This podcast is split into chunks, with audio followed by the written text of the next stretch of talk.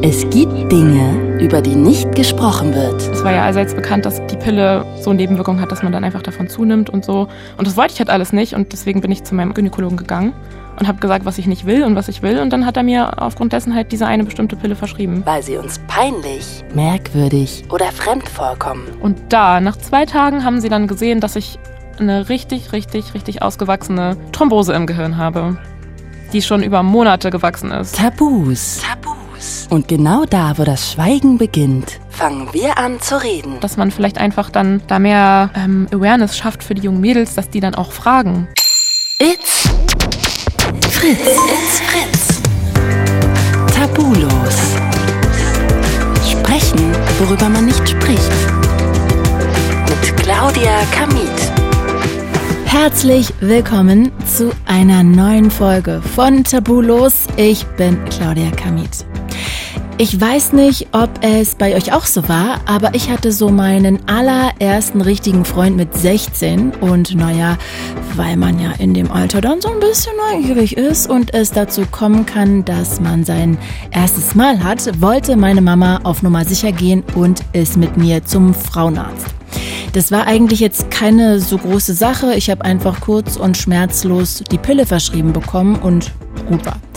Mm, das war eigentlich so selbstverständlich, wie dass man im Club irgendwann mal Alkohol trinkt. Also über die Risiken habe ich mir persönlich nie einen Kopf gemacht.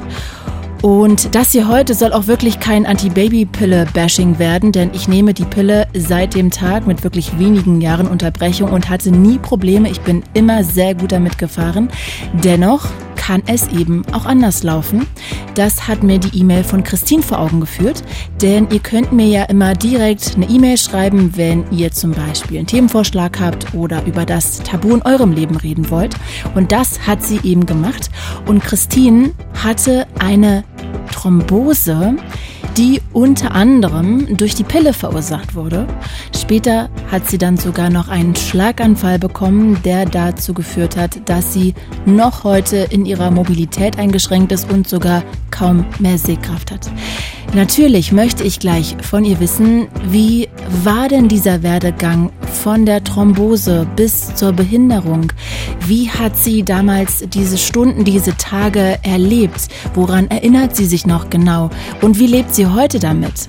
Außerdem will ich auch von ihr erfahren, ob das eigentlich ein seltener Einzelfall ist bei ihr, denn ich weiß, sie hat sich wirklich sehr viel im Nachhinein damit beschäftigt. Aber vorweg, weder Christine noch ich ist eine Ärztin. Hi Christine, ey, ich freue mich sehr, dass wir uns kennenlernen und jetzt quatschen. Herzlich willkommen. Hallo. Sag mal, wie alt warst du damals, als du die Pille verschrieben bekommen hast? Also als ich sie verschrieben bekommen habe, war ich 19. Mhm. Ähm, ja, und dann habe ich sie ein Jahr lang genommen. Gab es damals einen bestimmten Grund? Also ich weiß nicht, hattest du starke Blutungen während der Periode oder einen Freund oder irgendwas? Gab es einen Grund? Alles zusammen. Also ich hatte damals meinen ersten richtigen Freund, würde ich sagen. Also mhm. so richtig, richtig. Ähm, und ich hatte auch ziemlich starke Akne zum Beispiel und war so ein bisschen, na, ich würde sagen, ein bisschen rundlicher, kann man das vielleicht nennen. Und ähm, es war ja allseits bekannt, dass die Pille ähm, so Nebenwirkungen hat, dass man dann einfach davon zunimmt und so. Und das wollte ich halt alles nicht und deswegen bin ich zu meinem ähm, Gynäkologen gegangen und habe gesagt, was ich nicht will und was ich will. Und dann hat er mir aufgrund dessen halt diese eine bestimmte Pille verschrieben. Ah, das war eine Pille, die sozusagen dafür bekannt war, dass man dadurch nicht zunimmt. Genau, dass man nicht zunimmt, dass die Haut besser wird, ja, dass die Blutungen nicht so stark sind, dass man nicht so viele Schmerzen hat. Ja, da gab es ja verschiedene damals schon. Klingt ja eigentlich erstmal perfekt. Total. Also für eine 19-Jährige, die immer die ganze Jugend schon Probleme damit hatte, ist das total perfekt, wenn man dann hört, so ja, da gibt's was, was mhm. das dann besser macht. Und es ist auch noch äh, eine Verhütungsmethode, ne? So, die ziemlich sicher ist. Ich habe überlegt, wann mir die Pille verschrieben wurde. Und da fiel mir auf, dass wir eigentlich nur über die Pille geredet haben. Also, dass es auch eigentlich so Spirale oder sonst irgendwelche Sachen gibt. Das war mir eigentlich gar nicht bewusst. War das bei dir anders? Nee, das war bei mir auch so. Also in der Schule ist ja eigentlich immer nur Kondom oder Pille, so. Ja. Ähm, und obwohl ich schon 19 war, ähm, habe ich dann auch erst angefangen, mich damit auseinanderzusetzen, weil es für mich dann irgendwie erst wichtig geworden ist. Ähm, weil es vorher sonst immer mit Kondom war, das war dann kein Problem. Mhm. Ähm, aber mein damaliger Freund hat dann gesagt, so, nee, das ist alles irgendwie nicht so doll. Guck doch mal, ob du da was anderes findest. Ja, wie das immer so ist, ne? Mhm. Ich habe mir darüber eigentlich gar keine Gedanken gemacht. Also das heißt, äh, bei dir stand quasi auch kein anderes Verhütungsmittel im Raum? Nee, überhaupt nicht. Also auch nicht von Gynäkologenseite gar nichts. Also das ist ja so, wenn man jung ist, dann wird einem ja auch eigentlich die Spirale zum Beispiel gar nicht empfohlen. So, also er hat es nicht erwähnt. Also bei mir war das auch so. Ja klar, das wird dann nicht so empfohlen, aber es gibt ja auch noch so inzwischen so viele andere Sachen. Aber ja, das stimmt. ich weiß nicht, ich glaube, bei mir war das zum Beispiel auch so, dass meine Mama schon gefühlte 400 Jahre die Pille genommen hat und deshalb war das total klar, natürlich nehme ich das auch. War das bei dir ähnlich? Nee, meine Mutter hat tatsächlich ähm, die Spirale gehabt, sehr mhm. lange. Okay. Ähm, aber da habe ich mir wirklich, also das hatte ich gar nicht so auf dem Schirm irgendwie. Das war für mich einfach nicht relevant. So, keine Ahnung. Alle meine Freunde haben gesagt, ja, wir haben die Pille verschrieben bekommen und dann dachte ich so, ja, okay, dann das passt. So. Mhm.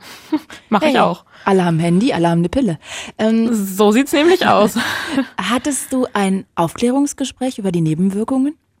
Also von nee. der Pille? Nein, ich hatte kein Aufklärungsgespräch und ähm, ich habe natürlich auch nicht danach gefragt, weil ich das alles nicht so.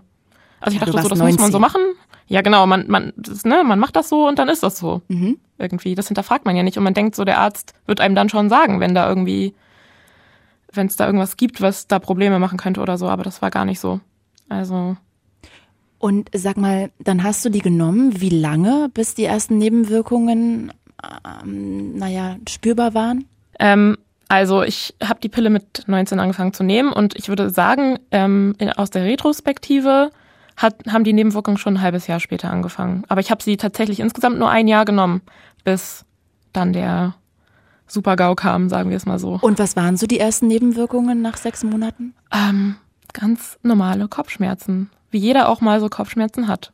Also außer dass die dann eben jeden Tag kamen irgendwann und dass das dann irgendwann auch so in Nackenschmerzen, also so eine Art Verspannung überging. Also so kam mir das zumindest vor. Mhm. Und es ging, also es fing so, ich sag jetzt mal Februar an.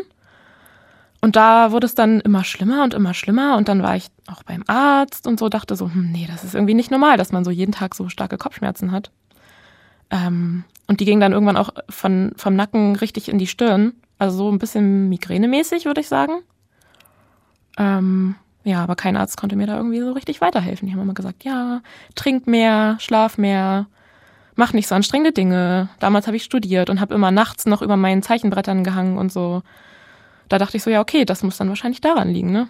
Äh, wenn wir jetzt schon mal zu dem Zeitpunkt zurückspringen, hast du denn das Gefühl, dass es zu dem Zeitpunkt eigentlich hätte jemand auch erahnen können? Also, weil wenn ich mir jetzt vorstelle, ein Arzt hört, okay, du hast halt Nackenschmerzen und Kopfschmerzen, da würde ich, glaube ich, ich bin jetzt kein Arzt, aber wahrscheinlich auch nicht sofort irgendwie auf irgendwelche Nebenwirkungen von der Pille kommen. Nee, also gar nicht. Damals war das ja auch noch gar nicht so, dass es überhaupt bekannt war, dass es da so starke Nebenwirkungen geben könnte. Natürlich steht das im Beipackzettel, aber da achtet ja auch keiner drauf. Also gar nicht. Ich, ich selber nicht, mein Umfeld nicht, die Ärzte nicht. Also ich hatte nicht das Gefühl, dass das irgendwie überhaupt im Raum stand, dass ich wurde nicht danach gefragt, gar nichts. Mhm. Also und wie haben sich die Nebenwirkungen dann verstärkt? Also wie ging es dann weiter nach den Kopf- und Nackenschmerzen? Ähm, das wurde eigentlich immer nur noch extremer, bis ich dann einfach auch gar nicht mehr in der Lage war, meinen Nebenjob auszuführen, weil ich, also ich habe da an der Kasse gesessen in einem kleinen Drogeriemarkt ähm, und ich konnte mich dann einfach schon gar nicht mehr drehen. Also ich konnte meinen Kopf nicht mehr richtig drehen, ich konnte meinen Kopf nicht nach hinten und vorne machen. Wenn ich auf, im Bett gelegen habe, hat mein Nacken, also wurde mir dann schwindelig. Krass. Ja, ähm, also das war so, ich würde sagen, der letzte Monat, das war dann so von Februar bis August und ich würde sagen, so den ganzen August hin ähm, war es dann so, dass ich eigentlich nur noch flach lag und mich krank gefühlt habe, ähm, von den Ärzten einfach Schmerzmittel verschrieben bekommen habe. Hm, ich glaube, ich war zu dem Zeitpunkt bei drei verschiedenen Ärzten, drei Orthopäden, meinem Hausarzt. Ja, und keiner hat da irgendwie ähm, irgendwas rausgefunden. Also ich wurde auch untersucht man denkt ja dann mal vielleicht so ein ähm, HW-Syndrom oder so. Was ist das? Äh, Halswirbel-Syndrom. Ah. ah, okay, verstehe. Ist ja auch irgendwie nachvollziehbar für mich. Wie kam es denn dann aber, du hast gesagt, du hast die nur ein Jahr genommen. Wie kam mhm. es denn dann, dass du die dann auch wirklich abgesetzt hast? War das so ein Impuls von dir oder wo kam das her? Nee, das äh, wurde zwangsweise im Krankenhaus durchgeführt. Ach, du warst da schon im Krankenhaus? Äh, ja, wir überspringen gerade einen Punkt. Ähm, und zwar den, dass ich, dass es dann irgendwann so schlimm wurde, dass ich einfach zu Hause lag und äh, Halluzinationen hatte durch diese extremen Nackenschmerzen. Und ähm, meine Schwester mich besuchen wollte an dem Tag. Äh, mein Freund, mein damaliger Freund hatte irgendwie irgendwas auf der Arbeit, der musste dann weg, obwohl es mir schlecht ging, wollte er eigentlich nicht unbedingt. Ähm, und meine Schwester wollte halt kommen und meine Katzen füttern, weil ich das nicht mehr hinbekommen habe zu dem Zeitpunkt. Und dann bin ich aufgestanden, als sie geklingelt hat, zur Tür gegangen und bin dann einfach aus den Latschen gekippt. Ähm, und ab dann weiß ich eigentlich nicht mehr so viel. Und wo waren da die Halluzinationen? Ach so, ja, ich hatte so Halluzinationen, dass ich vom Sofa runterfalle und dass ich irgendwie in ein Loch falle und ähm, dass ich mich nicht mehr halten kann und dass ich irgendwelche Sachen dachte gesagt zu haben, die ich gar nicht gesagt habe. Sowas war das dann. Ah, okay. Also ich, also mein Gehirn war anscheinend nicht mehr so richtig durchblutet. So, also das ist ja immer die Retrospektive, ne? Ich mhm.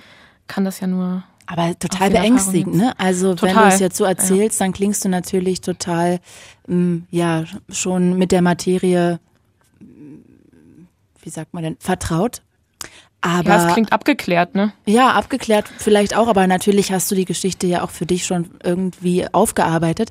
Aber mhm. wenn ich mir vorstelle, ich bin 19 Jahre alt, bin gerade irgendwie verknallt und kann dann plötzlich nicht mehr meinen Nebenjob ausführen, liege nur noch im mhm. Bett, habe Kopfschmerzen, habe Nackenschmerzen, kann meinen Kopf nicht mehr drehen, fange dann an zu halluzinieren, dass ich irgendwie von der Couch falle oder irgendwelche anderen Dinge.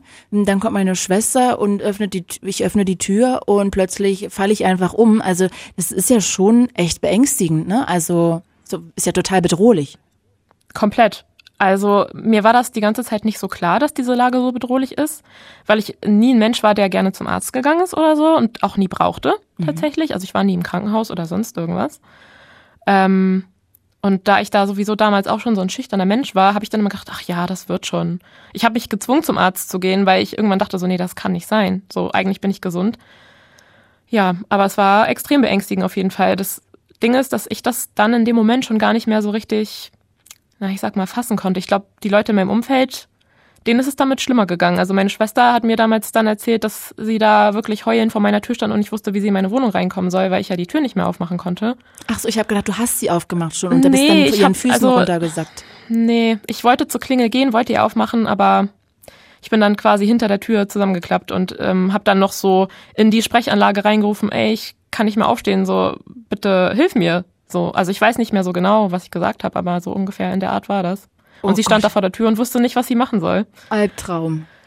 Richtiger Albtraum. Also, das will ich mir auch gar nicht vorstellen, wenn ich da meine Schwester gewesen wäre, ehrlich gesagt. Ich wüsste nicht, was ich hätte machen sollen. Ich auch nicht. Ich hätte einfach, glaube ich, nee. die Feuerwehr gerufen, Krankenwagen. Ja, ich glaube, sowas in der Art hat sie auch gemacht, ja. Wahnsinn. Aber da ist man ja auch ja. so aufgeregt. Wahrscheinlich kennt man die Nummer gar nicht mehr. Nee. Krass. Und dann bist du ins Krankenhaus gekommen. Genau. Also dann ähm, direkt in die Notaufnahme ähm, in die Uni. Ähm, das, ja, das ist alles so komplex, weil ich bin am nächsten Tag nochmal nach Hause gekommen, weil die dachten so, oh, junges Mädel, frisch tätowiert, komplett in Gammelklamotten, weil es mir ja schon länger schlecht ging. Ähm, ja, wurde ich erstmal aufgenommen und die wussten nicht, was ich habe. Ich war dann einfach nur quasi ausgenockt. Ja. Und mhm. wie lange warst du dann nicht ansprechbar? Ähm, stundenlang. Also ich weiß noch, dass das ungefähr sieben Stunden in der Notaufnahme waren, wo ich dann da im Bett im Gang rumlag und einfach nur so die Hälfte mitbekommen habe. Also so, es ist alles verschwommen, würde mhm. ich sagen. Aber es sind immer so Momentaufnahmen, die ich noch in meinem Kopf habe. Und ich meine, das ist jetzt elf Jahre her. Muss man auch mal überlegen. Mhm. Ähm, ja, ich glaube, das waren ungefähr sieben Stunden und es war dann irgendwie nachmittags, glaube ich, bis nachts irgendwann. Ich weiß auch noch, dass mein Freund, mein damaliger, dann irgendwann kam. Meine Eltern waren da. Ja, aber die Ärzte wussten alle nicht so richtig, was Sache ist. Die dachten zuerst, ich habe irgendwelche Drogen genommen. Das war so deren erste Vermutung. Ähm, wegen der Halluzination auch und weil ich auch so ein bisschen Sprachstörungen hatte und so. Ja, und auch nicht so richtig bei mir war. Das war alles irgendwie. Und dann haben die wohl irgendwelche Untersuchungen gemacht, aber haben das alles nicht so ganz ernst genommen, leider. Also. Inwiefern ja. hättest du dir gewünscht, dass sie es ernster nehmen? Also, was meinst du genau damit? Also, die haben einige Untersuchungen nicht gemacht, die sie hätten machen können, weil die Notaufnahme voll war. Und ähm, ja, die sind einfach von falschen Tatsachen ausgegangen. Ich bin jung. Äh, ich sah vielleicht nicht aus wie der normale Mensch, so, ne? So mit Piercings, Tätowierungen, schwarzen Klamotten, all sowas. Mhm. Ähm, also ich will den Leuten da jetzt überhaupt nichts unterstellen, aber das ist das, was ich daraus dann geschlussfolgert habe, auch aus den Gesprächen später mit den Ärzten und so. Ähm, naja, sie haben mir zumindest erstmal, ich sag jetzt mal, unterstellt, dass ich Drogen genommen hätte und haben mir dann irgendwie äh, Anti, ich weiß gar nicht, wie, wie man das nennt, ähm, Medikamente gegen die Halluzination gegeben, Mhm. kann man sagen. Und dann haben sie mich wieder nach Hause geschickt. Ach, Ja. obwohl du mal- gesagt hast, ja. dass du keine Drogen genommen hast, wahrscheinlich. Ja. Also ich habe es nicht gesagt, aber alle Leute haben versichert, dass ich auf gar keinen Fall Drogen nehme, sondern dass es mir schon wochenlang schlecht ging. Aber das wurde nicht so, Und wieso hast du Ja. das nicht gesagt? Also weil ich nicht, weil ich nicht sagen konnte. immer noch Ich nicht. war Und die, komplett, nein. die haben dich nach Hause geschickt, obwohl du immer noch nicht reden konntest. Ja, Weil die gedacht haben, Also du bist ich- immer ich noch hart so- drauf, oder was? ja, genau. Ich habe wohl so rumgestammelt und es wirkte halt so, als ob ich nicht ganz bei mir wäre. Das war ich auch nicht, aber das hatte einfach andere Gründe, als die gedacht haben. Und ich, Ja, man muss sich überlegen, aber- das ist die Universität, ne? Also, Aber das ist ja auch kein Grund, dann jemanden, würde ich jedenfalls denken, nach Hause zu schicken. Also ich hätte gedacht, dass man jemanden auf jeden Fall so lange betreut, bis er Mhm. wieder auch sich äußern kann. ich rätsel immer noch, was da schiefgelaufen ist, ehrlich gesagt. Also offensichtlich waren die da überfordert. Da sind irgendwie drei Ärzte im Spiel gewesen, irgendwie die Notaufnahmenleitung, äh, einer von der, ähm, der Neurologie irgendwie und ich glaube von der Psychologie tatsächlich auch. Okay. Ja, keine Ahnung. Und wie ging es dann weiter? Also deine Familie hat dich dann wieder nach Hause gebracht, ins Bett und dann? Ja, ich, ich weiß noch ganz genau, wie meine Mutter und mein damaliger Freund mich unterhaken mussten, damit ich überhaupt zum Auto komme und wir da so rausgestolpert sind ähm, und da so Sanitäter standen und uns komisch angeguckt haben, aber nichts gesagt haben. Und ja, dann haben die mich wieder nach Hause gefahren und ich saß im Auto und dachte so, oh Gott, ich will nach Hause, mir geht's so schlecht. Das weiß ich noch ganz genau.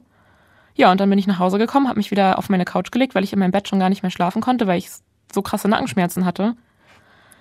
Ähm, ja, und dann hatte ich wieder die ganze Nacht Halluzinationen und mein damaliger Freund meinte, das war wirklich die schlimmste Nacht, die er bisher so erlebt hat. Weil er nicht wusste, was er tun soll. Er wusste nicht, was er tun soll, weil ich die ganze Zeit halluziniert habe, die ganze Zeit gesagt habe, ich, ich, ich habe Angst, ich falle. Ich hatte wirklich richtig krasse Panikattacken an, in der Nacht. Ähm, ja.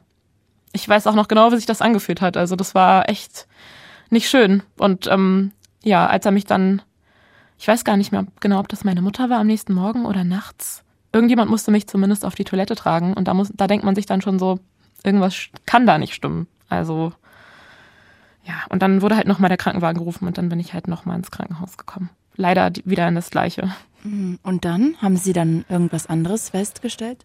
Ja, dann haben die mal mehr Untersuchungen gemacht, mh, haben immer noch nicht so richtig was festgestellt und wollten mich dann erstmal auf die ähm, psychiatrische Abteilung geben. Da war ich dann wohl irgendwie auch, weil die wissen wollten, aber sie wollten irgendwie nachts dann nochmal abwarten und so, weil sie dachten, das geht dann schon wieder vorbei. Ich weiß es ehrlich gesagt nicht genau. Also das war total bescheuert. Sorry, aber ja. Ähm, Es naja, gibt dann halt war ich gute da und und schlechte Ärzte, ne? Das ist ja einfach. Genau, es gibt gute und schlechte Ärzte und äh, offensichtlich waren das öfter mal schlechtere Ärzte, die ich da so erwischt habe.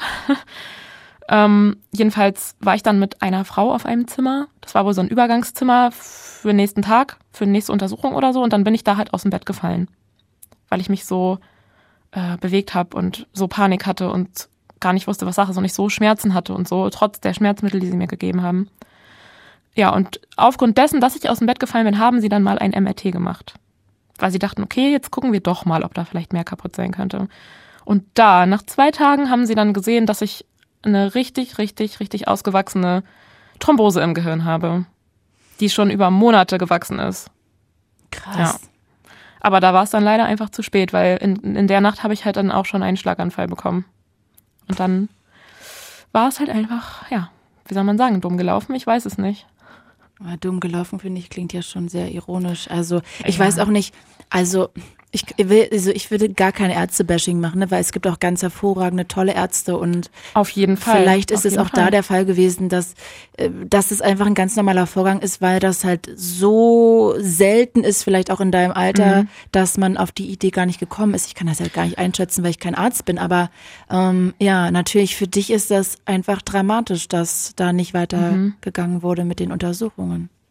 Genau. Furchtbar. Also es ist auch genauso, wie du sagst. Ähm, es ist statistisch gesehen super unwahrscheinlich, dass ich in diesem Alter mit den Voraussetzungen ähm, so eine Erkrankung bekomme.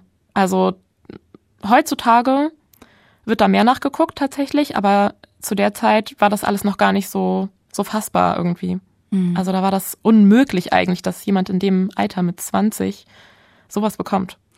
Jetzt haben wir, glaube ich, durch Corona alle immer dieses Wort Thrombose auch mal hier oder da gehört. Kannst du vielleicht mhm. noch mal erklären, was genau das bedeutet, eine Thrombose im Gehirn also, zu haben? Eine normale Thrombose, also man hört ja eigentlich immer Thrombosen, ja so eine Beinthrombose zum Beispiel ist ja ein bisschen verbreiteter, wenn man länger gesessen hat oder so. Eine Thrombose ist eigentlich ein Gefäßverschluss ähm, durch Blutstau, also quasi ein Blutgerinnsel im Gefäß. Blutgerinnsel also, im Gefäß. Mhm. Ähm, und im Gehirn gibt's halt die Sinusvene, die versorgt eigentlich den ganzen Körper und das ganze Gehirn mit, mit ausreichend Blut. Das ist ein ziemlich großes Gefäß. Ähm, die geht vom Nacken bis äh, in die Stirn hoch. Einmal so hoch quasi über den Kopf rüber. Mm, und die war bei mir halt komplett verschlossen mit einem Blutgerinnsel. Also komplett. Da ist nichts mehr durchgekommen. Hm, also so für Laien, so Medizin für Dumme quasi, da gab es eine Thrombose, das heißt, da gab es dann ein Blutgerinnsel und dadurch wurde ähm, so gab es so einen Blutpfropfen, der dann verhindert mhm. hat, dass der Blutstrom weiterfließen konnte. Ganz und dann genau, also eskaliert quasi, quasi alles so. Okay, Blutstau. Ja, genau, Blutstau. Ein, ein, Blutstau. So, dann, dann wird halt das Gehirn nicht mehr richtig mit Blut versorgt an einigen Stellen und dadurch kam dann halt auch die Halluzination zum Beispiel. Ah. Ähm, und auch, dass ich nicht mehr richtig, also zum Beispiel das Sprachzentrum war ein bisschen betroffen. Ne? Mhm. So. Ähm, und irgendwann fangen dann halt auch die Organe an zu sagen, so, okay, hallo, wir brauchen jetzt mal ein bisschen mehr Blut, ein bisschen mehr Sauerstoff, weil durch das Blut wird ja auch der Sauerstoff transportiert. Mhm. Ähm, ja, und das äh, führt dann irgendwann dazu, dass der Körper irgendwann, irgendwann sagt, so, ja, nee, bis hierhin und nicht weiter. Also, ja. Und sag mal, kann sowas auch durch Vorerkrankungen ähm, ähm, ausgelöst werden oder geht das gar nicht? Also war dann total klar, okay, das muss an der Pille liegen oder hätte es auch daran liegen können? Es hat sage und schreibe sechs Jahre gedauert, bis rausgekommen ist, dass das an der Pille lag. Da war, die Forschung war zu dem Zeitpunkt noch gar nicht so weit. Mhm. Aber wir sind ja jetzt im Jahr 2010, 2011, oder? Genau, 2010, 2011. Ähm, und 2015 äh, gab es dann die entsprechenden Blutuntersuchungen, wo man sehen konnte, dass das zu 100 Prozent an der Pille liegt. Bei dir ja. oder allgemein? Allgemein. Weltweit. Bei mir sowieso dann, aber allgemein, also allgemein äh, gab es dann 2015 ähm, die entsprechenden Untersuchungen fürs Blut, die man dann noch machen konnte, um das dann wirklich zu 100 Prozent zu sichern. Also das war schon mal vorher im Gespräch, aber zu dem Zeitpunkt, da wusste keiner, wie das gekommen ist. Das ist Krass. statistisch einfach so unwahrscheinlich. Ah, okay, deshalb also, daran liegt das. Verstehe, verstehe. Ja. Und mhm. ja, bitte sag. Ähm, im Gespräch jetzt in den letzten Jahr, Jahren war ja dann auch immer so ein bisschen das mit der Pille und den Nebenwirkungen und da haben viele ähm, junge Frauen ja immer so Lungenembolien bekommen oder so und das ist eigentlich ähnlich. Es ist auch ein ähm, Gefäßverschluss eigentlich tatsächlich, aber so eine Sinusvenenthrombose ist halt noch mal mehr total unwahrscheinlich. Also eigentlich kriegt man eher so Luftembolien oder Beinvenenthrombosen oder sowas. Okay, ja, ich habe ähm, mich im Vorfeld natürlich ähm, medizinisch wahnsinnig schlau gemacht und habe mhm. noch kurz rausgeschrieben, also nur damit wir wirklich das so ein bisschen einordnen können, dass äh, der Unterschied zwischen Thrombose und Embolie ist, das ist eigentlich sehr, sehr ähnlich. Die Thrombose ist allerdings ähm, direkt am Ort seines Entstehens, also da kommt mhm. es dann zu einem Gefäßverschluss und bei einer Embolie entsteht das nicht am Ursprungsort quasi sondern das genau die Embolie wandert quasi in die genau. die Embolie wandert in die Lunge sozusagen dann. Ich merke, du kannst es viel schöner sagen, ist. weil du dich damit sehr viel beschäftigt hast. Ich habe tatsächlich danach ein halbes Medizinstudium äh, absolviert, ähm, weil ich das einfach wissen wollte und weil es mich interessiert hat. Mhm. Ja, also ich, mit dem Thema kenne ich mich eigentlich echt ganz gut aus. Lass uns nochmal zurückreisen zu diesem Moment. Also das heißt, du bist das zweite Mal ins Krankenhaus gekommen. Sie haben dann verschiedene Untersuchungen gemacht, dann gab es endlich das MRT und mhm. jetzt habe ich noch nicht kapiert. Das heißt, haben die das jetzt erst im MRT gesehen und dann hattest du direkt in der Nacht danach den Schlaganfall oder schon den Schlaganfall davor und dann haben sie es beim MRT gesehen? Also zu 100 Prozent kann man den Zeitpunkt nicht feststellen. Tatsache ist aber, dass ich auf jeden Fall in der Nacht, wo ich aus diesem Bett gefallen bin und das MRT dann ein paar Stunden später gemacht wurde, irgendwann diesen Schlaganfall dazu hatte, mhm. was dann auch im MRT gesehen wurde. Ah, okay. Also das, im MRT konnte man den schon sehen. Ähm, allerdings äh, hat das dann noch ein bisschen gedauert, ähm, bis ich dann irgendwie mal Behandlung bekommen habe, weil die das alles erstmal prüfen mussten. Und es hat tatsächlich ein Assistenzarzt herausgefunden, beziehungsweise die, den entscheidenden Tipp gegeben, dass es das sein könnte und dass man mich jetzt mal schnellstmöglich behandeln sollte, weil das sonst irgendwann, also ich kann es ja mal vorwegnehmen, also ich hatte dann danach ähm, zehn Tage lang Koma. Nach dem und, Schlaganfall.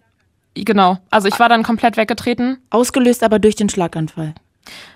Ich denke beides. Also mein Körper hat dann einfach irgendwann dicht gemacht und gesagt, so nee, wir müssen, also man, man fällt ja ins Koma, weil der Körper sich auf irgendeine Art und Weise schützen will. Mhm. Ähm, weil die Organe ja nicht mehr richtig. Dann, ne? Genau, die Organe werden dann ja nicht mehr richtig versorgt und so und dann will der Körper halt so aufs Minimale runterfahren, sodass er noch überleben kann, aber halt keine richtigen Lebenszeichen mehr da sind sozusagen. Mm. Und bei mir war das halt, weil durch die Thrombose, ähm, die eben im Kopf war und der Schlaganfall ja auch im Kopf ist, dann zwei Gefäße verschlossen waren, ähm, dass mein Gehirndruck so hoch war, dass ähm, das hätte auch einfach in Sekundenschnelle dazu führen können, dass ich einfach nicht mehr am Leben bin so und ähm, ich bin dann einfach ins Koma gefallen. Ich weiß auch wirklich nur noch ganz, ganz wenige Fetzen davon. Ich ähm, erzähle jetzt gerade tatsächlich auch aus Erinnerungen von anderen Leuten und aus den Arztberichten. Das ging dann zehn Tage und in diesen zehn Tagen ähm, wurden halt keine weiteren Untersuchungen gemacht, was jetzt meine Augen angeht oder so und den Hirndruck, so dass ich in dieser Zeit ähm, ja leider blind geworden bin, weil äh, ich sag das jetzt, ja, okay, du lachst schon, ne? Ich sag nee, ich lache so. überhaupt nicht. Ich wollte gerade was, also so. das unlustigste, was, also lachen würde ich, dachte, ich, ich gar grad, nicht. Okay. Nee, ich, habe, ähm, das waren meine Lippen, die aufeinander. Weil ich das so pathetisch gesagt habe. Nee, gar nicht. Ich finde daran wirklich, äh, egal wie du sagst, nichts lustig. Ich finde das alles gerade eher okay. sehr beängstigend, weil ich auch ja. mit, ähm, ich habe mit 15 angefangen, die Pille zu nehmen und denke mir mhm. so, also ein bisschen Kopfschmerzen, denk, also das kann ja jeder haben. Dann Nackenschmerzen, dann kommst du ins Krankenhaus. Keiner ähm, irgendwie kommt auf diese Idee, was ja jetzt im Nachhinein, auch wenn man überlegt, wie wenig Leute das haben, unfassbar äh, irgendwie auch logisch ist. Ne? Also natürlich gab es auch irgendwelche Versagenssituationen, mhm. aber trotzdem, also ich finde das ehrlich gesagt sehr beängstigend, ähm, ja, für jeden Einzelnen. Ja, auf jeden Fall. Ja, entschuldige, auf nee, aber erzähl weiter. Jedenfalls bin ich dann ins Koma gefallen zehn Tage lang und bin in der Zeit leider blind geworden. Und das hat halt auch niemand gemerkt, weil ich natürlich nichts äußern konnte und es hat halt keiner weitere Untersuchung gemacht. Die haben sich dann erstmal darum gekümmert, dass ich überhaupt am Leben bleibe irgendwie. Also in der Zeit war ich wohl so zwei, dreimal kurz davor äh, aufzugeben, also mein Körper. Ich habe ja nichts mitbekommen, aber ähm, also meine Mutter hat erzählt, dass die auch nachts immer das Handy laut hatten, weil die Ärzte gesagt haben, es kann halt jeden, jede Sekunde so sein, dass wir sie anrufen müssen und sie müssen vorbeikommen, weil es dann zu Ende ist so. Alter, ähm, und dann, ja, also. Krass. Was für eine ich Belastung das jetzt auch für deine Familie, ne? Also für dich natürlich ohne total. Frage, aber auch für deine ganze Familie. Ja, aber ich sag dir ganz ehrlich, ich habe, glaube ich, am wenigsten darunter gelitten, so blöd es klingt. Also ich glaube, meine Familie und meine Freunde, die haben da viel mehr auch heute noch dran zu knabbern. Echt? Aber ähm, ich meine, du ja. hast ja quasi kein Sehvermögen. Also ich würde schon denken, ja. und diese ja, Einschränkung, ich würde schon denken zumindest, ohne dass ich sagen kann, mhm. dass du da eigentlich am meisten leidest. Also im Grunde ja, klar. Aber ich lebe damit einfach jetzt. Natürlich war das eine richtig schwere Zeit danach und so, aber ich, ich kann das nicht so richtig erklären. Ich habe einfach, ich weiß nicht, ich hatte das Gefühl, dass die ersten Jahre danach mein Körper einfach so auf Autopilot gelaufen ist und ich mir dachte so, okay, ja, ich muss jetzt, es muss jetzt halt weitergehen, so, ne? Ich habe mich dann irgendwie daran gewöhnt. Natürlich sind dann immer wieder mal Probleme aufgetreten und das ist auch heute noch so. Und ich habe auch psychisch da ziemlich drunter zu leiden gehabt. Ähm, aber letztendlich bin ich, glaube ich, diejenige, die das am allerbesten aufgearbeitet hat. Also meine Familie hatte heutzutage noch Probleme, auch drüber zu reden und so. Mhm. Ähm, die wollen das am liebsten immer wegschweigen. Aber ja. Weil die Belastung also, so groß ist? Also weil sie das dann so zurückkatapultiert in diesen Schreck, in diese Ja, genau Momente? das das und ich, ich glaube, ähm, das ist ja total ähm, sinnlos, aber ich glaube, meine Mutter zum Beispiel macht sich auch heute noch Vorwürfe, dass sie vielleicht was hätte anders machen können, was ja überhaupt nicht der Fall ist. Also das hätte man ja alles, also woher soll man das wissen? Man kann, also, ne? Ja, als Mutter denkt man aber halt immer wahrscheinlich, man muss oder hätte sein Kind vor allem Möglichen beschützen müssen. Ja, genau. Und ich meine, die saßen ja an meinem Bett und haben mich jeden Tag beobachtet. Ich habe davon nichts mitbekommen, so, ne? Ich habe nichts mitbekommen davon, dass ich wahrscheinlich zwei, dreimal hätte fast sterben können, so. Mhm. Ähm, das habe ich alles erst im Nachhinein in den Arztbriefen gelesen und sowas und auch von Erzählungen dann. Lass Jedenfalls, uns noch mal ganz kurz zurückspringen, weil eine Frage mhm. habe ich noch, ähm, sorry, das ja. ist jetzt wieder auch sehr medizinisch, aber ich bin da leider sehr neugierig.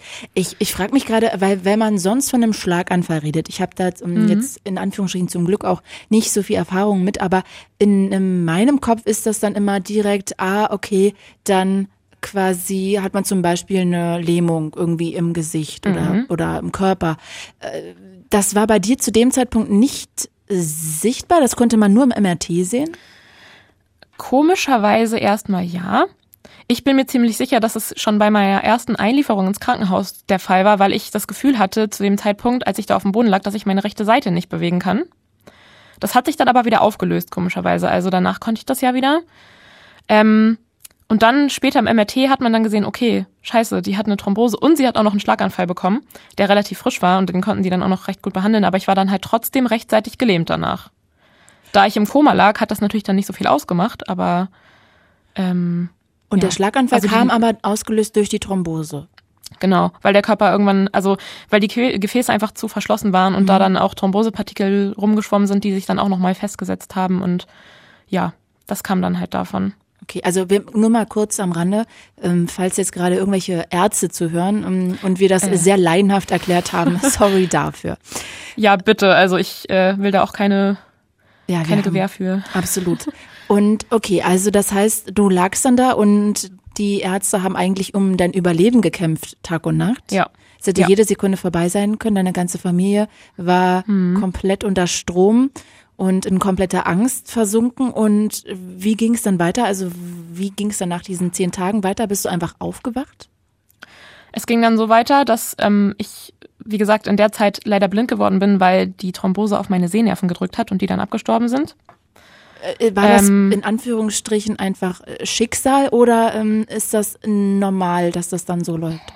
Das war Schicksal, weil der Schlaganfall kann ja an allen möglichen Stellen mhm. auftreten. Und der ist leider in der Nähe von meinen Sehnerven aufgetreten und dann hat sich das alles so ähm, verengt, auch durch den Hirndruck, der dann entstanden ist, ähm, der dann einfach auf die Nerven meiner Augen gedrückt hat mhm. und die dadurch dann abgestorben sind, weil da einfach auch kein Blut mehr durchgeflossen ist. Mhm. Ja. Krass. Und das wusste man natürlich alles nicht. Nach den zehn Tagen bin ich dann einfach aufgewacht. Ich weiß nicht genau, wie das dann vonstatten ging. Ähm, Jedenfalls äh, weiß ich noch, dass die Ärzte zu mir gesagt haben, ähm, ja, hallo, so und so weiter, das und das ist passiert, können Sie reden? Weil es nicht klar war, ob ich, äh, ob mein Sprachzentrum vielleicht betroffen ist oder sowas. Das kann ja nach Schlaganfällen auch passieren. Ja. War aber nicht. Also ich konnte dann was sagen und hab, das erste, was ich gesagt habe, war, glaube ich, irgendwie, die waren hier alle so gemein zu mir, ich will nach Hause oder sowas. Oh, und dann Gott. haben halt irgendwie alle angefangen zu lachen. Also meine Mutter hatte dann angefangen zu lachen, weil die natürlich nicht, überhaupt nicht wussten, in welchem Zustand ich jetzt aufwache. So. Aber was für ein Horror aufzuwachen und dann nicht mehr sehen zu können. Oh Gott. Ja, voll. Also komischerweise habe ich das zuerst gar nicht wahrgenommen, dass ich nichts sehe. In meinem Kopf waren die Bilder ja trotzdem da und die Stimmen und so. Das ist mir erst so ein paar Tage später dann so aufgefallen, so warte mal, die müssen mich hier füttern. Irgendwas läuft hier schief. Also ich glaube, ich war von den Medikamenten einfach so so weg und auch von so den dizzy. ganzen. Verstehe. Mh, total. Also ich glaube, ich habe das gar nicht alles so. Wie so durch so eine Blase kann man das vielleicht sagen. Mhm. Ja. Naja, und ähm, dann habe ich irgendwann gesagt, so, hm. Also das, das Gute ist, dass nach einiger Zeit, also ich war dann insgesamt sechs Wochen im Krankenhaus, mh, hm, ähm, dass sich nach einiger Zeit dann meine Sehnerven leicht regeneriert haben, so dass ich wenigstens wieder ein bisschen was sehen kann. Also ich bin jetzt nicht komplett blind. Das ging dann so über die Zeit. Du kannst dann immer Umrisse sehen oder was genau kannst du sehen? Ja, am Anfang konnte ich dann so ein, so ein kleines bisschen von dem Uhrenzeiger sehen, der an der Wand hing, sowas zum Beispiel. Und ähm, eine ganze Zeit lang habe ich Sachen auch einfach so verschwommen wahrgenommen.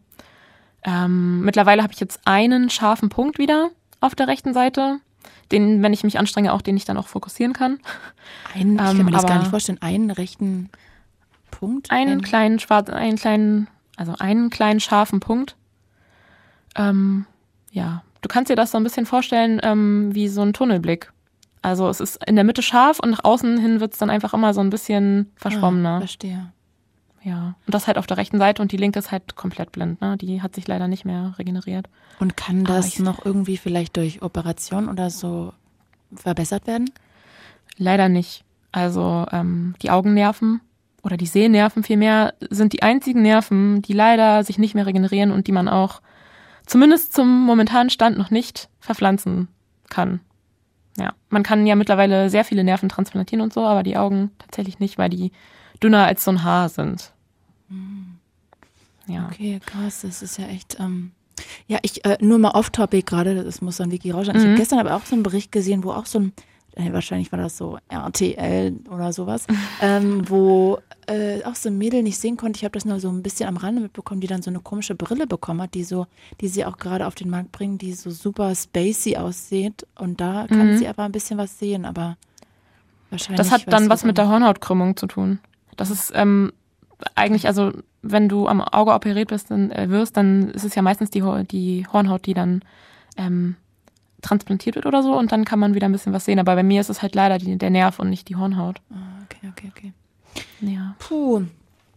Okay, wir springen gerade ja immer wieder so ein bisschen ins Hier und ja. dann gehen wir wieder zurück. Lass uns nochmal das dann ähm, weiter diese Strecke mit dir gehen. Also du bist dann mhm. nach sechs Wochen rausgekommen. Mit welchem Resultat? Also wie war dein körperlicher Zustand zu dem Moment? Du konntest ähm, nicht wirklich sehen? Ich, genau, ich konnte nicht wirklich sehen, ich konnte nicht gehen. Also Weil? ich konnte meine komplette, wegen der Lähmung noch. Ah, okay, vom Schlaganfall. der rechten Seite. Genau, also das war auch so, dass sie mich relativ schnell wieder mobilisieren wollten und mich dann auch immer hingesetzt haben und so, aber ich konnte eigentlich meine rechte Seite komplett nicht bewegen. Kann man eigentlich so sagen. Mm, ja. Ähm, rausgekommen bin ich auf dem Stand, ähm, ich bin liegend rausgekommen, auf dem Stand, dass ich dann weiter in eine Reha-Klinik gekommen bin. Mhm. Mm, wo ich dann quasi wieder laufen lernen sollte, was dann auch relativ schnell wieder geklappt hat tatsächlich, weil ich einfach sehr jung war. Hab dann innerhalb von zwei Monaten wieder laufen gelernt, weil ich das auch unbedingt wollte und so. Ja, für mich gab es da irgendwie auch nichts anderes. Also ich hätte jetzt ja auch einfach sagen können, nö, nö, ich, ich, nö, mir ist das alles zu doof. Ich will das nicht, aber irgendwie habe ich das einfach gemacht. Also wie so ein Roboter irgendwie.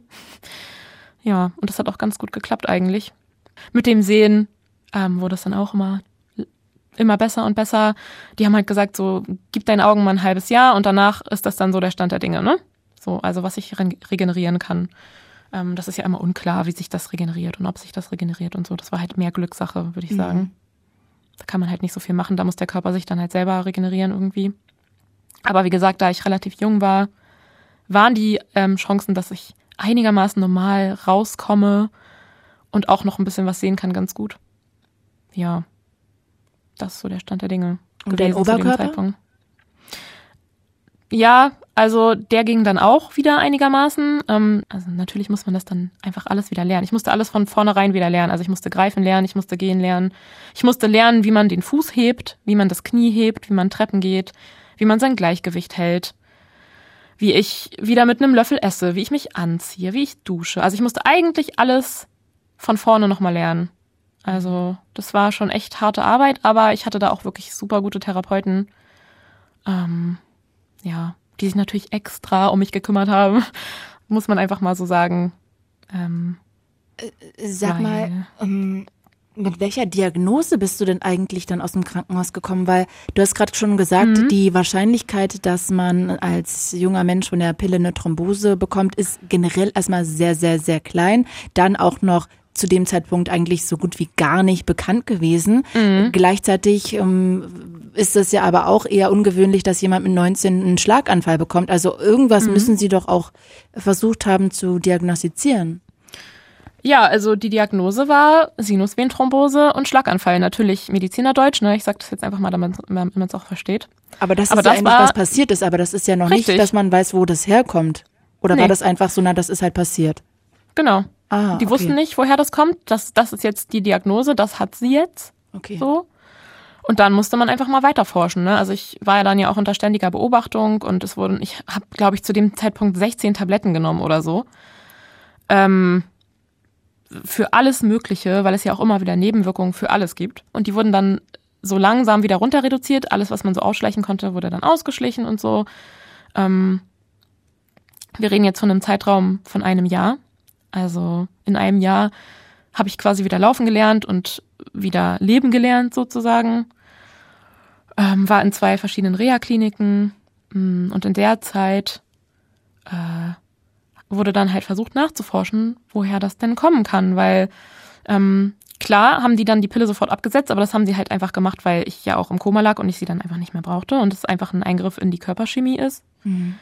Ähm, aber es kam halt tatsächlich erst so 2011, 2012, ähm, als ich dann schon wieder zu Hause war, musste ich dann alle drei Monate, glaube ich, in die Uni und ähm, so ein riesen Blutbild machen, um zu gucken, ob sich was verändert hat. Und da fing das dann so langsam an, dass die gucken wollten, ja, okay, wir fangen jetzt mal an nachzuforschen, ne? Mal gucken. Irgendwoher muss das ja gekommen sein. Und dann werden halt so verschiedene Sachen getestet, ob das genetisch war, kann ja auch sein, dass da irgendeine genetische Disposition geherrscht hat mhm. im Zusammenhang mit irgendwelchen Sachen, so Hormonen oder so. Da haben die schon gesagt, so ja, es könnte an der Pille liegen, weil das ja das Einzige war, was mein Körper in dem Fall so beeinflusst hat.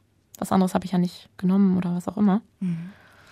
Naja, aber so letztendlich ist es wirklich erst 2015 rausgekommen, als es dann neue Untersuchungsmöglichkeiten für Blut gab, dass das dann gesichert werden konnte, dass es an den Hormonen lag. Ja, und halt einfach Pech, ne?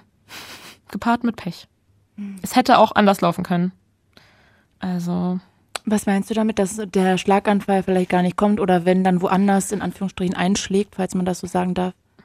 Ja, also es hätte schon so sein können, dass mein Körper einfach damit gut ähm, klargekommen wäre mit diesen Hormonen und dass das nicht hätte passieren müssen. Das ist einfach eine Wahrscheinlichkeit von, ich weiß nicht wie vielen, auf jeden Fall sehr gering, dass das überhaupt passiert, dass man mhm. ähm, Thrombosen von der Pille bekommt. Ähm, das ist natürlich total selten, aber statistisch erkranken bei der Einnahme einer Pille, ähm, zumindest bei der dritten und vierten Generation, da können wir später nochmal ein bisschen drüber reden, ähm, neun bis zwölf von 10.000 Frauen pro Jahr an Embolien. Mhm. Das ist ja, wenn man das jetzt so eine Zahl hört, auch jetzt nicht so super wenig, ne? Nee, das ist nicht wenig, das stimmt. Aber es ist halt einfach total unbekannt. Also, wenn einem jungen Mädchen eine Pille verschrieben wird, dann hört die das nicht. Das wird denen nicht, also das wird normalerweise nicht gesagt. Mhm. Also immer noch nicht, auch heute noch nicht. Ja, obwohl das natürlich trotzdem bei ähm, sechs bis sieben Millionen Frauen, die das in Deutschland nehmen, also die über die Pille verhüten, ähm, mhm. statistisch gesehen jedes Jahr mehrere tausend Frauen sind, die dann wirklich von Thrombosen oder auch Embolien betroffen ja. sind. Ne? Also ja. Das Ding ist, man könnte das über eine einfache Blutuntersuchung, bevor man die Pille nimmt, ja herausfinden. Man könnte gucken, ob es irgendwelche genetischen Vorerkrankungen, Dispositionen gibt oder ob man zum Beispiel eine leichte Thromboseneigung hat, wie ich die nämlich auch hatte, ist nur nicht rausgefunden wurde. Das kam dann ja 2015 auch raus, dass ich eben von vornherein, wahrscheinlich schon seit meiner Geburt, eine leichte Gerinnungsneigung habe. Ah. Ähm, das eigentlich total irrelevant ist, so im normalen Leben, aber in Zusammenhang mit Hormonen, die den Körper verändern, kann das dann halt einfach zu einer erhöhten zu einem erhöhten Risiko führen. Und das kann man einfach mit einer normalen Blutuntersuchung, bevor man eine Pille verschreibt, rausfinden. Das ist ja das Schlimme an der ganzen Sache. Würdest du dir das, das halt wünschen, dass das eingeführt wird? Total. Also, und wenn das nicht von den Ärzten an sich kommt, dass man vielleicht einfach dann da mehr ähm, Awareness schafft für die jungen Mädels, dass die dann auch fragen. Also, dass mhm. sie ihren Arzt auch fragen, so, okay, würden Sie mir die Pille verschreiben? ähm, können wir vorher bitte eine Untersuchung machen, ob das auch für mich so passt irgendwie. Also dass man da einfach ein bisschen mehr Aufklärung hat, auch schon in der Jugend einfach. Mhm. Weil die Ärzte, also die wissen das. Das steht auch in allen, in allen Beipackzetteln drin und die kennen diese Zahlen. Und die wenigsten machen aber einfach darauf aufmerksam. Sag mal, mh, Jetzt hast du gesagt, dass sie das dann 2015 rausbekommen haben, also quasi so ungefähr vier Jahre, wenn ich das jetzt richtig gerechnet habe, mhm. nachdem du das alles hattest. Hm, ging das denn dann einfach so automatisch weiter oder hast du dich darum gekümmert, dass die das Blut dann nochmal untersuchen und dass du das rausbekommst? Weil eigentlich, wenn ich das überlege, hast du ja in dem Wissen gelebt oder zumindest in äh, der grauen Vorahnung, dass du jederzeit wieder eine eine Thrombose kriegen könntest oder auch vielleicht ähm, einen Schlaganfall, da das ja nicht klar war, dass es durch die Pille kam.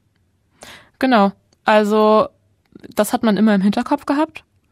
Ähm, glücklicherweise hatte ich dann im Nachgang sehr gute Ärzte in der Uni, tatsächlich in der Gerinnungsambulanz, ähm, beziehungsweise eine sehr gute Gerinnungsspezialistin, die dann einfach selbstständig gesagt hat, okay, wir versuchen jetzt nochmal da und da nachzuforschen, okay, das und das sind die neuen Standards, gucken wir mal da und da.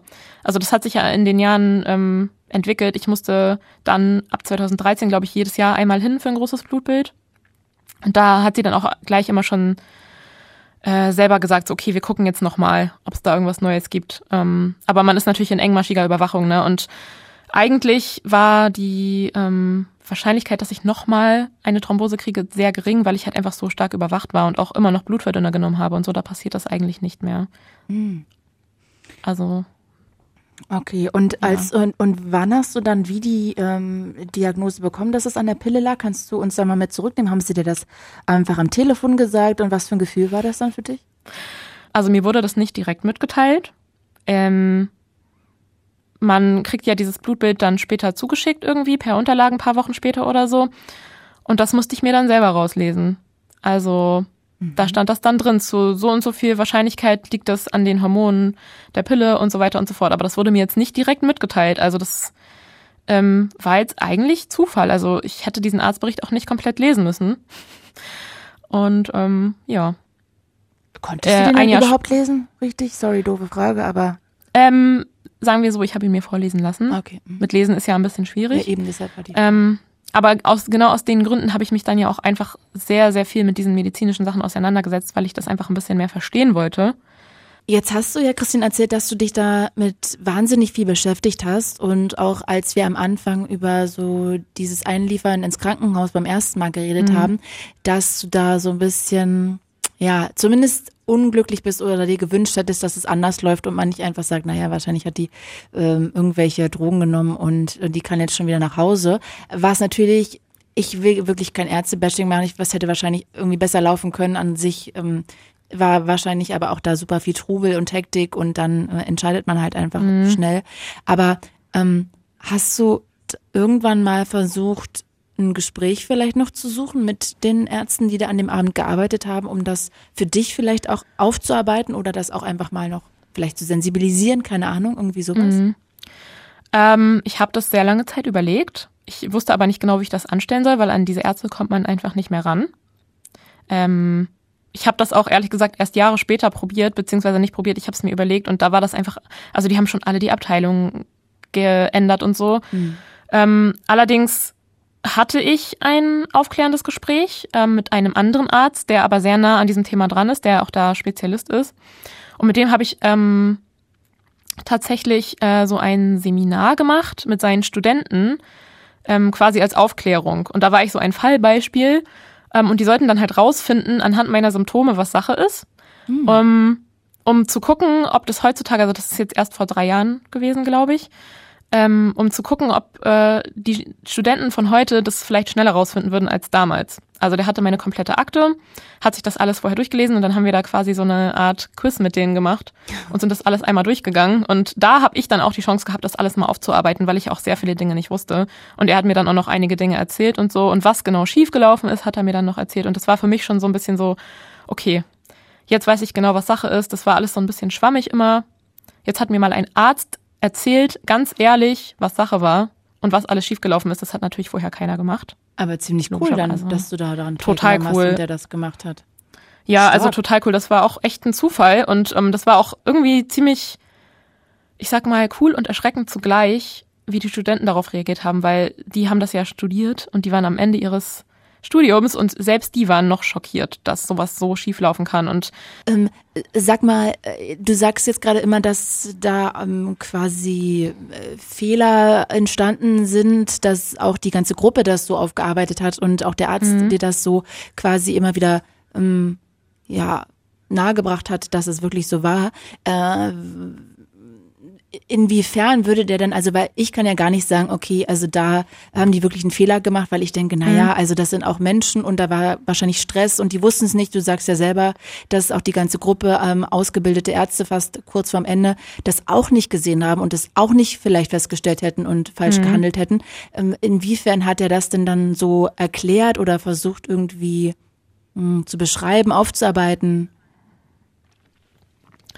Ähm, also verstehe mich nicht falsch, ne? Ich mache auch gar kein Ärztebashing. Ich bin einigen Ärzten super dankbar und ich mache den Leuten dort in der Notaufnahme auch wirklich gar keinen Vorwurf. Also es hat wohl se bestimmt seine Gründe gehabt, warum die so gehandelt haben und warum manche Sachen nicht passiert sind und manche schon. Ähm, aber er hat tatsächlich gesagt, dass an einigen Stellen ähm, hätten Untersuchungen stattfinden müssen, die nicht stattgefunden haben. Und auf den ersten CT-Bildern, die auch schon stattgefunden hatten, ähm, hätte man schon etwas erahnen können. Und das war schon bei der ersten, beim ersten, bei der ersten Einlieferung. Und an der Stelle hätte man schon sehr viel verhindern können. Und man kann da keinem bestimmten Arzt einen Vorwurf machen, weil ähm, mehrere Ärzte drauf geguckt haben und keiner hat das irgendwie so richtig gesehen, außer dann eben dieser eine Assistenzarzt durch Zufall, weil er in einem Buch sowas ähnliches vor kurzem gelesen hatte. Und ja, das war halt, ich würde ich würde es einfach als Pech betiteln am Ende. Mhm. Einige Dinge sind schiefgelaufen, es hätte einiges anders laufen können, aber ich bin da jetzt auch nicht, also ich hatte nie irgendeinen Groll oder so. Also ich war jetzt nie so richtig sauer auf irgendwie einen bestimmten Arzt. Ich wollte das einfach, also für mich war das wichtig, das einfach zu verstehen und zu durchschauen. Und dabei hat mir dieses Seminar mit dem ähm, besagten Arzt total geholfen, weil er das für mich alles noch einmal aufgedröselt hat und ich das dann auch einfach viel besser verstehen konnte. Hm, also ich konnte damit dann irgendwie meinen Frieden machen, so, weißt du? Ja, verstehe. Eigentlich wäre es ja auch cool, wenn du quasi, oder dieses Fallbeispiel eigentlich öfter rangezogen werden würde, ne? Also bei vielen Ja, mehr deswegen, Ärzten. genau.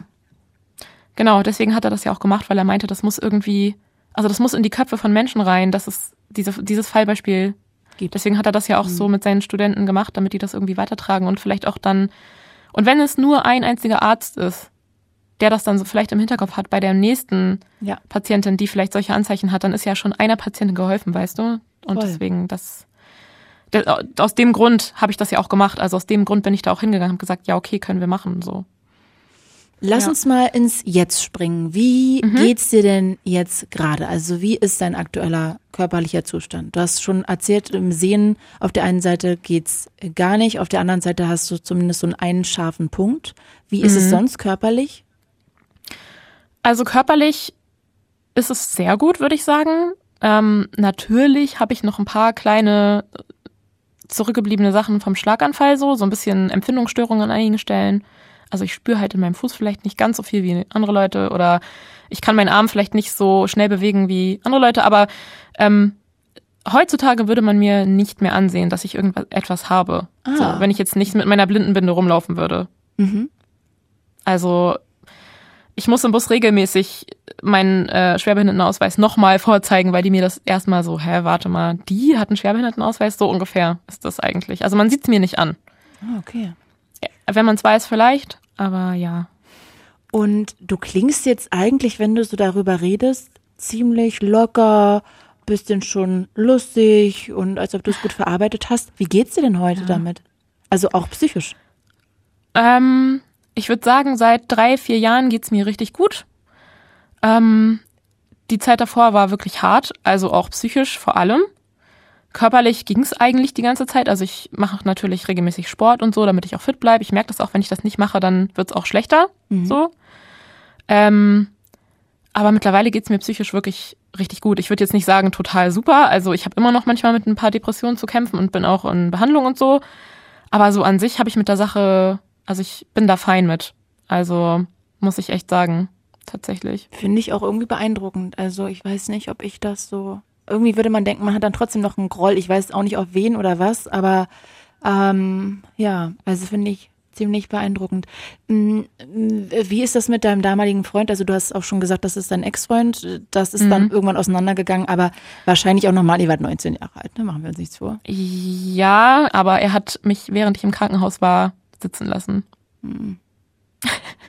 Aber er war ja. wahrscheinlich, also ich finde das nicht cool, aber ich glaube, es ist auch nochmal ein Unterschied, ob das jemand macht, der 20 ist oder jemand macht, der vielleicht 30 oder 40 ist, ne? Ja, weißt du, das ist genau das Ding. Das ist genau das, was du beschreibst, dass ich damit irgendwie, dass ich da so locker klinge. Ich hege da keinen Groll. Hatte ich auch schon damals nicht, weil ich, ich bin da ziemlich empathisch, würde ich sagen. Ich kann mich ja da reinversetzen. Ich weiß, also für einen, für so einen jungen Menschen ist es sicherlich hart, auch seine Freundin da so zu sehen. Ja, überfordert einfach, was, denke ich auch. Ja, man hat sich was anderes für die Zukunft vorgestellt. Wir waren damals gerade zusammengezogen. Oh ähm, ja, und er war dann einfach komplett überfordert mit der Situation. Er hat sicherlich auch an einigen Stellen nicht so gehandelt, wie man das vielleicht hätte erwartet oder wie es vielleicht cool gewesen wäre, so. Voll. Aber letztendlich ähm, kann ich eigentlich in der Zeit niemanden irgendeinen Vorwurf machen. Also könnte ich bestimmt, mache ich aber irgendwie nicht, weil ich weiß nicht, ich glaube, ich würde dann einfach, ja, ich glaube, das würde mich einfach nur mehr belasten. Irgendwie habe ich meinen Frieden damit gemacht und damit geht's mir eigentlich am besten. Warum soll ich das irgendjemanden jetzt noch vorwerfen und jemanden dafür verantwortlich machen? Das ist, ist ja jetzt einfach so, wie es ist. Ich kann es jetzt auch nicht mehr ändern. Und ähm, hast du denn wieder einen Partner? Wie ist das jetzt so alles? Wie einfach, schwer? Ähm, es ist kompliziert. es ist kompliziert an einigen Stellen, aber also ich mache eigentlich alles, was ich machen will. Natürlich brauche ich dann immer irgendwie eine Begleitung oder jemanden, der mich unterstützt. Mhm. Aber ich kann jetzt nicht sagen, dass ich auf irgendetwas verzichten muss. Okay, und ähm, angenommen, ich, äh, wir müssen ja gar nicht über deinen Beziehungsstatus Mhm. gerade reden, aber ähm, wenn du jetzt in einer Beziehung bist, äh, dann würdest du wahrscheinlich, kannst du dann einfach nur auf Kondom wahrscheinlich zugreifen, ne? Weil alles andere hat ja dann doch immer irgendwelche hormonellen äh, Hintergründe ganz oft. Tatsächlich gibt es ja mittlerweile auch die Kupferspirale Ah, okay, das und die hat keine Hormone tatsächlich. Und die habe ich jetzt seit vier Jahren auch schon. Mhm. Ähm, davor halt immer mit Kondom. So. Mhm. Ähm, ja, aber da war ich echt sehr dankbar, dass es dann tatsächlich auch mal irgendwann alt andere Alternativen gab. Ähm, und damit komme ich jetzt eigentlich auch ganz gut zurecht. Also ja, das ist halt auch das. Es gibt mittlerweile so viele Sachen, wie man anders verhüten kann. Ähm, es gibt ja auch mittlerweile Minipillen, die nur sehr wenige Hormone haben und die auch diese bestimmten Wirkstoffe gar nicht mehr haben, die so diese Thrombosen auslösen. Also da muss man sich einfach nur informieren. Heutzutage hat man da wirklich sehr, sehr viele Möglichkeiten. Und jetzt hast du vorhin erzählt, dass du ja auch studiert hast. Und Mhm. wie ging das alles weiter? Also jetzt gleichzeitig auch einen Schwerbehindertenausweis. Wie bist du Mhm. da, wie stehst du gerade im Leben? Beruflich? Ähm, also mittlerweile antworte ich auf diese Frage immer, ich lebe. Ich versuche zu leben. Ich versuche so gut wie möglich mein Leben zu gestalten. Ähm, durch diese ganze Sache bin ich echt danach in ein richtig tiefes Depressionsloch gefallen. Muss ich auch echt mal so sagen. Ähm, Ist auch verständlich. Also das Ja. ist ja auch so einfach das Schrecklichste. Wenn ich mir vorstelle, aufwachen und ich sehe nichts mehr, bin blind. Also das ist, ähm, ja. Alle Aber das kam tatsächlich auch erst ein paar Jahre später, tatsächlich. Also ich war irgendwie sehr cool und tough am Anfang, weil ich dachte so, ach ja, das wird schon alles und so, auch wie ich jetzt gerade so rüberkomme, so war ich da auch. Ähm, und habe das dann immer so vor anderen und vor mir gerechtfertigt, ach, ich bin die Starke, ich, das ist alles cool, ich schaff das schon und so. Ja, aber also da habe ich dann wirklich einige Dinge verdrängt und die sind dann einfach im Nachhinein, also ich würde sagen erst so 2014 oder so, hat mich das dann richtig zurückgeworfen. Also ab da, wo ich dann anfangen wollte, wieder ein bisschen ins Berufsleben einzusteigen, über Reha-Maßnahmen und so. Ich hab, wollte dann eine Ausbildung im Büro anfangen. War ich ganz schnell ganz doll überfordert, weil ich dann gemerkt habe, okay, das geht alles doch irgendwie nicht so, wie ich mir das vorstelle. Und dann war es eigentlich, also, ja. Und da habe ich mich jetzt wieder rausgekämpft und ich versuche jetzt einfach allgemein momentan einfach zu leben. Ähm, mich nicht zu rechtfertigen für irgendwas, Mhm. äh, weil letztendlich kann man sich das, glaube ich, auch alles irgendwie nur vorstellen, wenn man selber schon mal in so einer Situation war, wie schwierig das eigentlich ist. Absolut, absolut, ja. Ähm, und man verfällt dann so ganz leicht immer in diesen Rechtfertigungsmodus, ja, aber ich konnte das ja nicht machen, weil, wenn man dann so gefragt wird, ja, was machst du denn jetzt eigentlich so und so. Aber ich bin jetzt einfach dazu übergegangen zu sagen, ich lebe und darum, darum, ich lebe und darum bin ich auch froh und da versuche ich jetzt einfach gerade das Beste draus zu machen und alles zu machen, was mir gut tut. Mhm. Und ähm, ja, das ist eigentlich so der Stand der Dinge. Also seit drei, vier Jahren geht's mir auch wirklich echt gut, muss ich echt sagen. Also t- ja. Wahrscheinlich wünschst du dir auch, dass du mit dieser Frage dann nicht mehr so konfrontiert wirst, ne? Ja, es ist immer so die ähm, so zweischneidiges Schwert. Ich freue mich, wenn Leute mich fragen, weil ich dann auch einfach darüber reden kann und die Leute aufklären kann. Andererseits ist es halt immer so dieses versteckte, ja, und was machst du jetzt? Dann hast du ja gar kein Leben mehr, weil die Leute haben ja gar keine Vorstellung davon, was man jetzt noch machen kann und was nicht. Ähm, das ist ja auch total normal und total okay. Und man kann diesen Leuten allen keinen Vorwurf machen, dass sie mich das fragen, aber es ist halt immer schwierig, darauf zu antworten, weil man sehr leicht ein schlechtes Gewissen bekommt, weil man ja vielleicht hätte mehr machen können, so, ne? Was ja totaler Schwachsinn ist. Total, ja. Also. Total. Aber man, also Was das ist halt dieses Problem, ja, total irrational, weil man eben trotzdem in dieser Leistungsgesellschaft steckt, ne? Und man muss immer mehr machen und mehr schaffen. Und wenn man nicht arbeitet, dann wird man gleich so abgestempelt, weißt du? Mhm. Das ist so. Ja. Und die Leute gucken gar nicht so dahinter irgendwie. Leistungsgesellschaft. Ja. Ähm, jetzt ist hast so. du vorhin schon äh, ange, angeschnitten, dass deine Familie bis heute nicht darüber reden kann. Wie ist es so mit deinem Freundeskreis, also oder auch deiner Familie? Kannst du auch gerne mal drauf eingehen. Wie ist, mhm. wie gehen die so alle damit um? Mal so, mal so. Also man wird manchmal behandelt wie ein rohes Ei. Oder ähm, es wird einfach gar nicht thematisiert. Und man wird dann so quasi über Dritte nach hinten gestellt. Also wie soll ich das am besten erklären? Ähm, es wird ganz oft über eingeredet, aber nicht mit einem. So kann man das vielleicht sagen, weil die Leute vielleicht einfach überfordert sind und weil sie manchmal nicht wissen, wie sie mit mir umgehen sollen, weil ich eben vordergründig so tough bin. Mhm und man mir das auch nicht unbedingt ansieht. Ich würde jetzt sagen, also bei meiner ganz engen Familie und bei meinen ganz engen Freunden ist das alles total cool. Die behandeln mich ganz normal, mit denen kann ich darüber reden. Ähm, alles total easy, aber wenn das dann so an den Bekanntenkreis geht, da haben sehr viele Leute halt gar keine Vorstellung und sehen nur, wie ich, wie ich so bin. Aber was dahinter steckt, ist halt nochmal eine ganz andere Sache. Ich würde gerne nochmal allgemein über das Thema äh, Pille reden. Jetzt sind wir natürlich beide keine Ärztinnen, aber trotzdem, mh, mm, wenn wir jetzt einfach mal als Fakt nehmen, dass ja total äh, viele Frauen und Mädchen die Pille nehmen, würdest du dann sagen, eigentlich aus heutiger Sicht, ey, lass die Finger davon? Oder würdest du einfach nur sagen, quasi, ey, informiert euch viel besser und guckt auf Alternativen? Also ich würde sagen, zweiteres. Ich finde auch, dass man die Pille nicht zu 100 Prozent verteufeln darf, weil die hat ja durchaus auch wirklich ziemlich viele Vorteile. So, gerade für Jüngere wahrscheinlich auch. Einfach ein sicherer Schutz und so. Ähm, und vielleicht auch einfach dieses Schönheitsding, dass man dann vielleicht auch schönere Haut bekommt und keine Ahnung. Schönere Haare. Aber ich, schönere Haare und schönere Fingernägel und so, ne? Das ist ja immer das. Mhm. Ähm, kann ich komplett nachvollziehen. Ich ähm, würde sagen, es ist einfach wichtig, da ein bisschen Aufklärung mehr zu haben. Nein, ein bisschen mehr Aufklärung zu haben, so rum. Ähm, und auch das Bewusstsein zu schaffen, dass man da einfach mehr dahinter guckt und auch seinem Arzt selber sagt, ich möchte aber, dass wir da vorher irgendwelche Untersuchungen machen, dass das auch wirklich kein Problem ist? Oder würden Sie mir vielleicht sonst andere Alternativen eher raten? Mhm. Also einfach, dass man sich ein bisschen mehr informiert über die ganze Sache und da ein bisschen mehr die Augen offen hat und nicht einfach so sagt, ja, hier, das nimm und dann nehme ich das auch, so nach mhm. dem Motto. Also mehr Eigenverantwortung auch übernehmen. Mhm. Mm, ja. Ich habe gelesen, dass es die erste Antibabypille ja schon seit 61 gibt, also seitdem ist mhm. die auf dem Markt und ähm, wurde natürlich immer weiterentwickelt und weiterentwickelt. Ne? Und ich habe da auch ähm, in dem Artikel gelesen, dass moderne Antibabypillen, ähm, vor allem der dritten und vierten Generation, dass die einen bis zu doppelt so hohes Risiko für Thrombosen bergen im Gegensatz zu älteren Pillen. Würdest du genau. dir wünschen, dass das äh, besser reguliert wird? Also kann ich ganz klar mit Ja beantworten. Definitiv. Also ähm, das ist allseits bekannt. Du hast es ja auch gelesen, dass das Risiko da bis zu dreifach so hoch ist oder so. Ähm, eben weil das noch diese Schönheitsaspekte dabei hat. Ähm, und weil man davon halt vielleicht nicht fünf Kilo zunimmt oder so.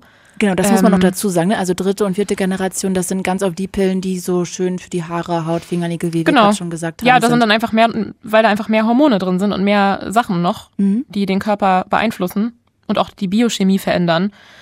Ähm, und ich würde mir wirklich wünschen, dass das mehr reguliert wird, beziehungsweise da mehr Aufklärung geschaffen wird, auf jeden Fall, weil das ist allseits bekannt und das ist auch schon jahrelang bekannt. Mhm. Deswegen, also verstehe ich eigentlich an einigen Stellen wirklich nicht, warum das immer noch so blind einfach verschrieben wird, auch an alle möglichen jugendlichen Mädchen, mhm. so, ohne da überhaupt mal den Hintergrund zu erfahren. Was für mich auch neu war, ist, dass in Frankreich risikoreichere Pillenpräparate zwar auch zugelassen sind, aber von der Krankenkasse mhm. zum Beispiel nicht bezahlt werden. Würdest du dir sowas auch in Deutschland wünschen, dass auch solchen, solchen Schritt mal, dass auch solch Schritt mal gegangen wird? Das wusste ich noch gar nicht, aber das finde ich auf jeden Fall sinnvoll.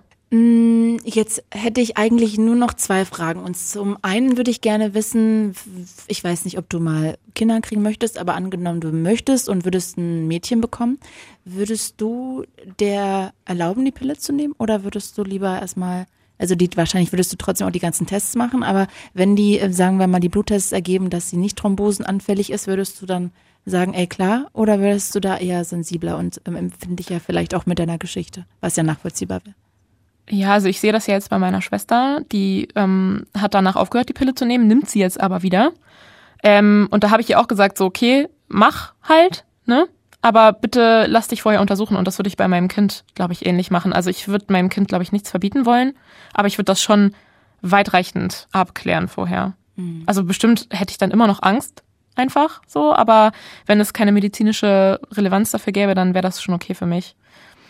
Abgesehen davon, dass ich keine Kinder will und dass ich auch keine kriegen sollte, wegen der ganzen Geschichte. Ah, Aber okay.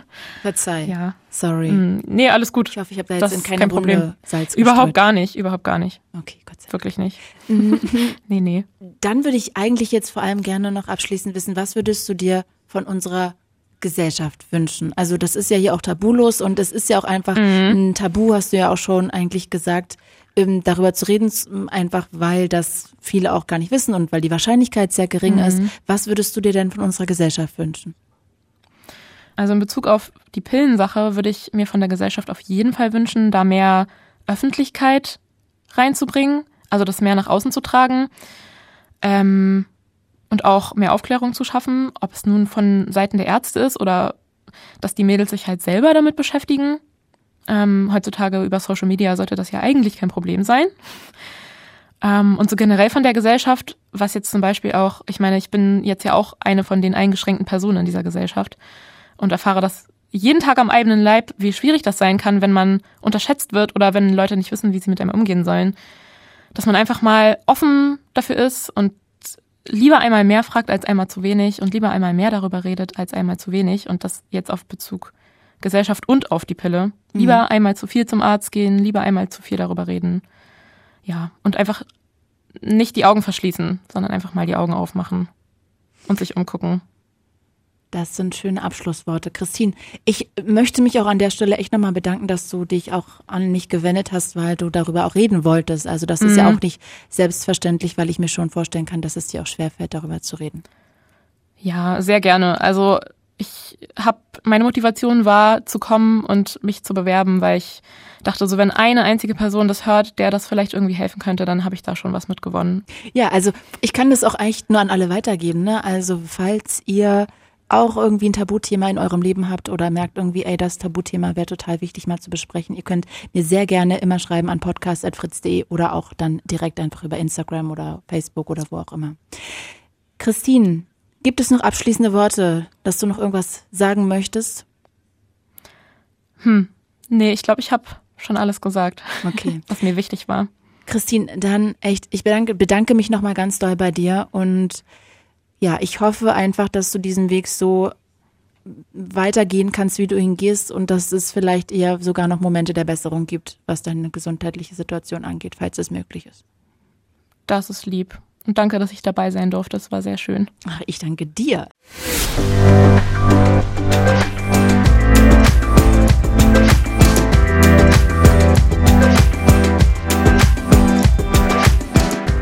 Danke, Christine. Und danke auch meiner Redakteurin Viktoria Schloder. Wenn ihr Themenvorschläge habt oder mit mir über das Tabuthema reden wollt, das euer Leben bestimmt, dann schickt mir super gerne E-Mail an podcast.fritz.de und ich fände es wirklich hervorragend, großartig toll, wenn ihr den Channel, egal wo ihr ihn hört, diesen Podcast abonnieren würdet. Ich bin Claudia Kamit und das war Tabulos. Fritz ist eine Produktion des RBB.